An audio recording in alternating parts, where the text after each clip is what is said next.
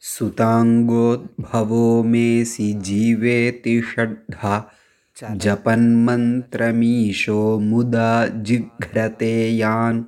कटौ जगद्भारभृद्भ्यो जगन्नाथतेभ्यः। पुरस्तान्। किरीटोज्ज्वलेभ्यो नमो मस्तकेभ्यः சுப்பிரமணிய புஜங்க சுப்பிரமணிய புஜங்கத்தினுடைய இந்த பதினாறாவது ஸ்லோகத்தில் என் முன்னாடி முருகனுடைய உச்சந்தலைகள் ஆறு உச்சந்தலைகளை ஆதிசங்கர பகவத்பாதர் நமஸ்கரிக்கிறார்.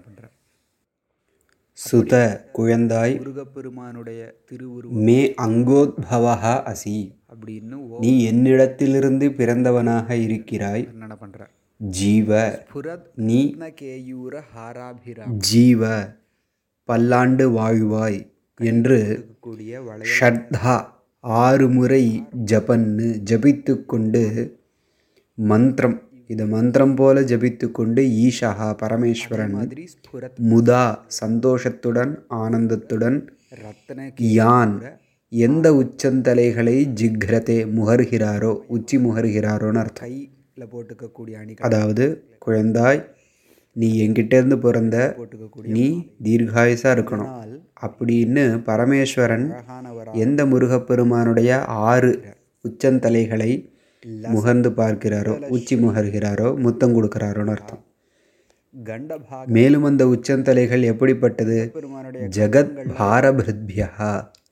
இந்த உலகத்தினுடைய பாரத்தை தாங்கக்கூடியதாக இருக்கு. போட்டுக்கக்கூடிய இந்த பிரபஞ்சத்தையே தாங்கக்கூடியதாக இருக்கக்கூடிய ஜெகநாத உலகத்தின் நாயகனே தேபியா அப்படிப்பட்ட கிரீட்டோஜ்வலேபியா.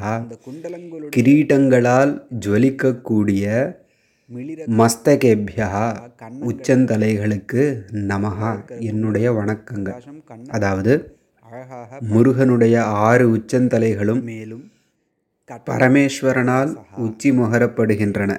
என்னன்னு சொல்லி மஞ்சள் குழந்தாய் நீ என்கிட்டேருந்து பிறந்தவனா இருக்க நீ தீர்காயுசா இருக்கணும். சாருனா அழகான என்கின்ற இந்த வச்சனத்தை மந்திரம் போல ஜபிச்சுண்டு வந்து எந்த பரமேஸ்வரன் காசிக்கிறது ஆறு உச்சந்தலைகளையும் உச்சி முகருகிறாரோ எந்த ஆறு உச்சந்தலைகள் மம உலகத்தினுடைய சுமை பிரபஞ்சத்தை தாங்கிறதோ எந்த உச்சந்தலைகள் கிரீட்டங்களால் ஜொலிக்கின்றனவோ அப்படிப்பட்ட உன்னுடைய ஆறு உச்சந்தலைகளையும் நான் வணங்குகிறேன்.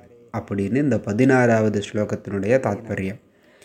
சுதாங்கோத்பவோமேசி ஜீவேதி ஷட்தா ஜபன் மந்திரமீஷோ முதா ஜிக்ரதே அதாவது ஜகத் பாரபிருத்யோ ஜகநாத தேபியா किरीटोज्ज्वलेभ्यो नमो मस्तकेभ्यः। प्रकाश